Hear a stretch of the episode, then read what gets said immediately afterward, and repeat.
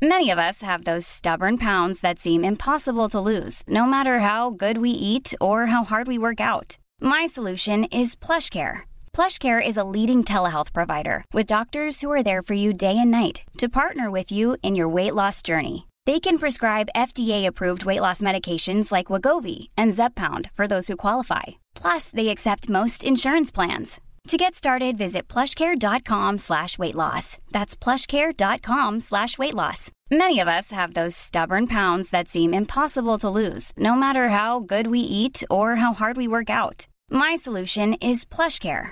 PlushCare is a leading telehealth provider with doctors who are there for you day and night to partner with you in your weight loss journey. They can prescribe FDA-approved weight loss medications like Wegovy and Zepbound for those who qualify. Plus, they accept most insurance plans. To get started, visit plushcare.com slash weight loss. That's plushcare.com slash weight loss. You're listening to Over the Top Cycling, Boulder, Colorado. I'm George Thomas. We are talking WEMBO 2015 24 hour World Mountain Bike Championships with Vic Armijo. Vic, welcome to the show. Thank you, George. Great to be here. Tell us about the event. This had to be huge for you. Oh yeah, yeah, it was it was great, and the, the way the town got behind the event. Weaverville is just a small town. It's a it's like 3,500 people, and it, it's only there because there was gold discovered there 160 years ago. Um, beautiful little little corner of California. Uh, the Trinity River runs through it. There's the Trinity Alps are right there. It's just just gorgeous. So the the uh, trails that were left from when the gold miners left are what we use for mountain bike riding, and uh, we used the local high school as our venue, and so the racers came in from from their laps, and the uh, the pits were all around the running track, and the stands were filled with locals wanting to see what riders from 14 different countries looked like, and it was just a, a good time, really good time. How big was your field? Uh, there were 147 entrants. And how many divisions did you have? I'm sorry. How many divisions did you have? Uh, it's uh, 26. There's the elite male and female, which is the equivalent of pro, and then it's uh, five-year age increments on up to 70 plus. Any performance especially stand out to you? Well, Jason English, of course, the um, the, the winner of the elite men's category. Uh, he said that the course really didn't didn't suit him so well. He he likes short, punchy climbs with some recovery, and this course has a three mile climb in the beginning where you get the majority of your altitude gain. But uh, no, he overcame the fact that he said the course didn't suit him to still win.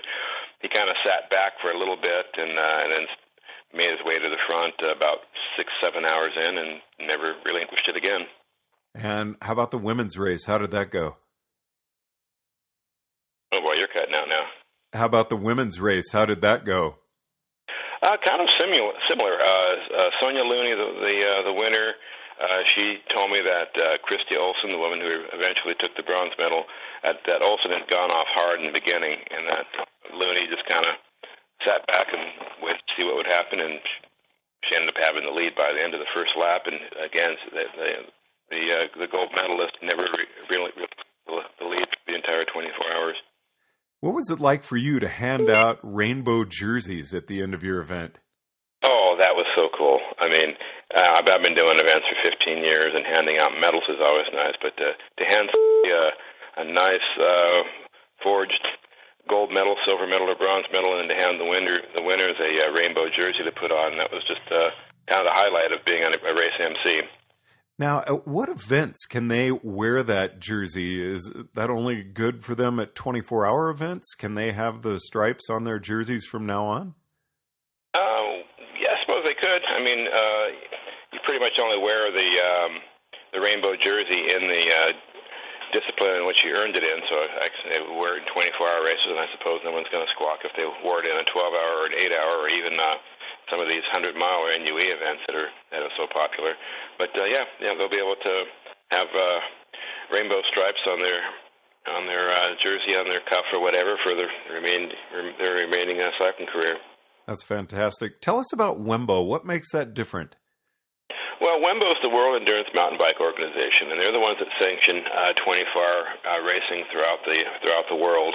Uh, UCI doesn't recognize 24-hour racing, and so WEMBO was formed to create a set, a set of rules and um, kind of uh, have a a union of the different promoters around the world. Uh, their goal is to have each year's event have a different flavor. Uh, it's in a different country every year. Uh, prior, when uh, 24-hour racing was controlled by another entity, it was always in the same country every year. It really didn't have much of an international flair. Uh, so, like last year was in Scotland. Uh, this year, of course, in Northern California. Next year's New Zealand.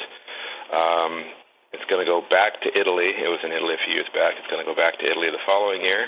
And uh, if I have my way about it, it'll be back in um, the United States, perhaps in Weaverville again in 2019. That's when it's, they, they want to do a different hemisphere uh, every year.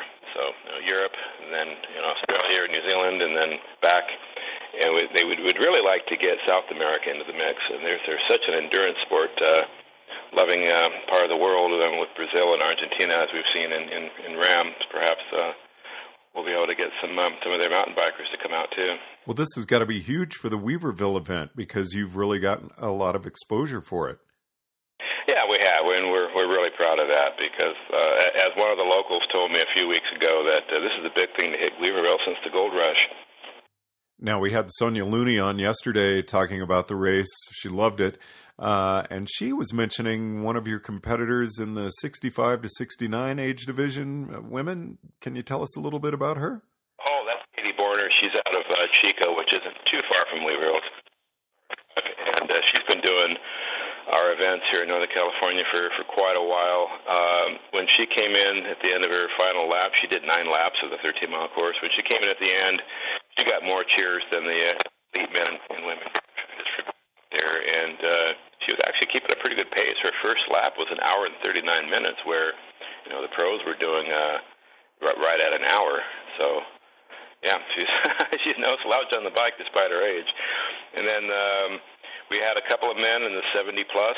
Um, Robert Dahlgren got in four laps. A local rider, uh, Ross Molyneux, he uh, he was out there too. Um, and then we had a few in the 65 to 69 uh, male, including Don Bradbury, who was a he's a retired art teacher at the very high school that we used for the venue. And now that he's retired, that's pretty much all he does is ride his mountain bike out on those trails. He can take you on these little side deer trails and things that you wouldn't even think were a trail. He, I mean, he just lives to ride. He's got his handlebars cut down like 20 inches so he can fit between the trees. the mountain goat. Uh, it's fantastic. Now, tell us with WEMBO, you don't have to qualify for the Worlds. You can just sign up, correct? Yeah, yeah, that was something that uh, had gone on for, for years and years under the previous regime that was controlling the World Championships. Is that they had these qualifiers, and when WEMBO was formed, they they felt they wanted anybody with uh, the desire and the gumption to to get out there to to to be able to, and that's part of the fun of this is that there's a, of course, there's the elite riders and there's the the age group riders go out and try to win the whole thing, but then there's even more riders who just want to go out for the experience. I mean, to be out on the same course with riders like, uh, um, and it's it's great having like uh, Jason English and Tinker Juarez out there on the same course at the same time. I mean, talk about a front row seat. I mean, be out on the trail and suddenly you hear somebody coming up and you pull over and, and there's you know two of the best riders that, that ever lived going by you and maybe you can keep up with them for a little bit and get a little bit of lesson on how to do single track until they they pull out of sight again. Vic had to be an exhausting weekend for you. What was a high point? The high point, I think, was probably uh, before the event even started on Friday evening, after uh, just before we are going to hold the riders' meeting. It had been an exhausting schedule up until that, just an endless uh, list of tasks that have to be done before we were ready. And I was up in the announcers booth at the football stadium, and I look out and I see hundred and something pop-up tents as these as the pits are forming. The the, the um, the pits were around the running track of the high school, and I see this little village down there of, of endurance mountain bike racers, just like just like I'd envisioned two and a half years ago when I first started talking with WEMBO. And at that moment, it kind of it kind of seemed real, and I really started enjoying it. Where up until then, it had just been this crazy, hectic work schedule. And then, of course, on noon when it all started, then then I really can kind of just relax and just kind of oversee things. And as long as everything's going well, I can really can really enjoy the event. Vic, the th- the feedback that I've heard from riders has just been amazing. So congratulations. That's got to feel great. It does. It does. It was a lot of work, but um, in the end, um, in the end, it was worth it.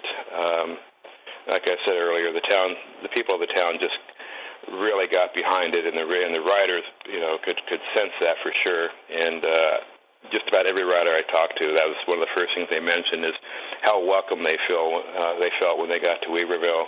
I mean, the local Lions Club, they they lined. Um, the street with uh, the, the main the main drag with American flags until you got to downtown, and then they had flags of every nation represented, all 14 nations.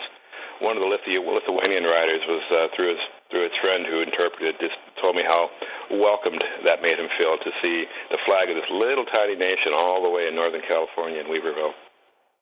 Next event online for you?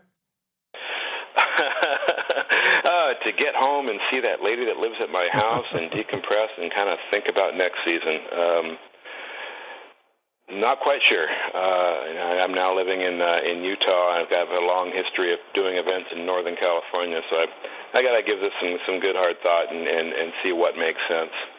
Um, probably do something in Weaverville again. Um, there's a few options as to, as to what we can do now that the now that the, the town uh, people in the town understand what a big event is like and can come out and, and help support it. I've been doing events there for 14 years, but um, I've never had the, the kind of support that uh, this event garnered, and I want to try to tap into that momentum now that we've got it.